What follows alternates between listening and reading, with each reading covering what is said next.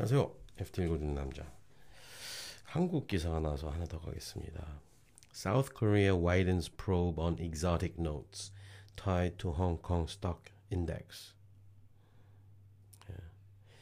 ELS는 우리나라에서는 어, 아주 아주 특이한 걸로 이렇게 어, 소재가 되진 않는데 FT는 아예 이거는 희귀한 exotic notes라고 그냥 표현을 해버렸네요.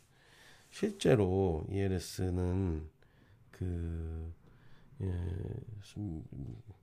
사실은 많이 이렇게 판매되는 상품은 아니라고 합니다. 해외에서는 예. 우리나라에서 좀 유독 많이 팔리는 그런 어, 경향은 사실이라고 하네요. 예. South Korea's financial authorities have widened their investigation into banks and brokerages over the possible mis-selling of so-called exotic notes linked to Chinese stocks, following complaints from retail investors fearing heavy losses from the high-risk securities. 네.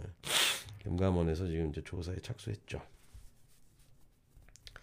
ELS를 자꾸 exotic note라고 하는데 어색합니다.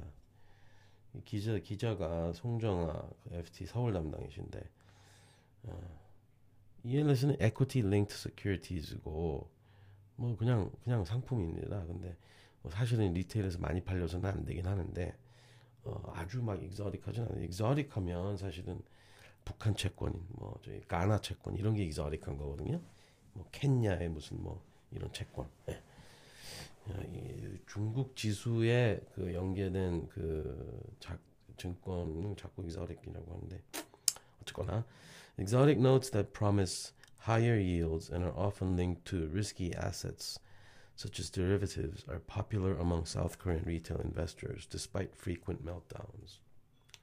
예, 이거는 뭐 사실 맞고요. 그죠? 우리나라 리테일에서 특히 좀 인기가 많습니다.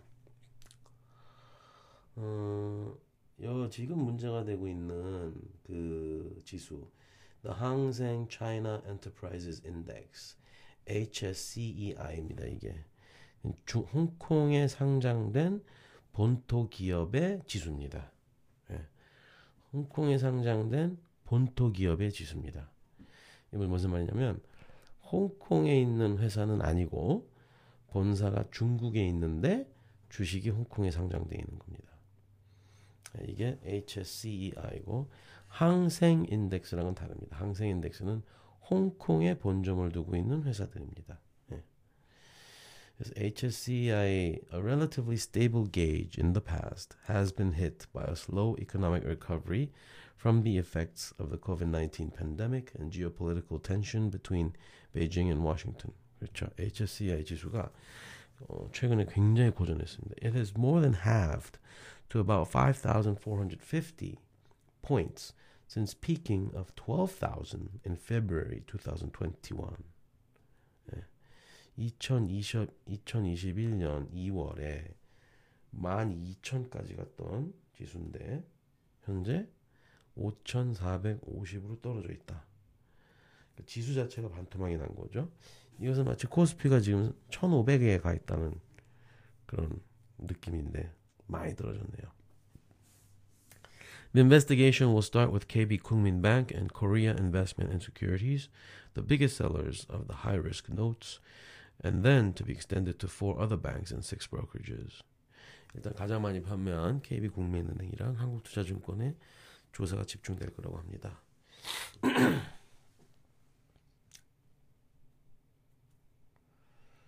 FSS said it would punish institutions for illegal activities and efforts to strengthen regulatory oversight and investor protection following similar problems in 2019 when the agency ordered banks and brokerages to return up to 80% of investors' losses from high risk derivatives linked to interest rates of foreign countries. 19년도에 이게 아마 그 독일 국채 연결돼 있던 DLS였던 것 같은데 그걸로도 이제 손실이 많이 발생했었는데요. 이때 아마 금감원이 그 80% 정도는 손보전 해라라고 명령을 때렸었나 봅니다.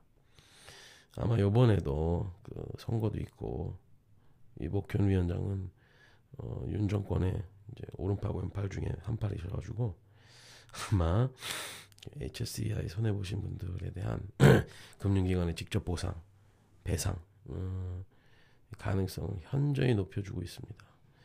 뭐 사실은 개인들이 전 재산을 날리고 이런 어떤 굉장히 불행한 일들이 있기 때문에 보존해 주는 거는 맞죠. 예.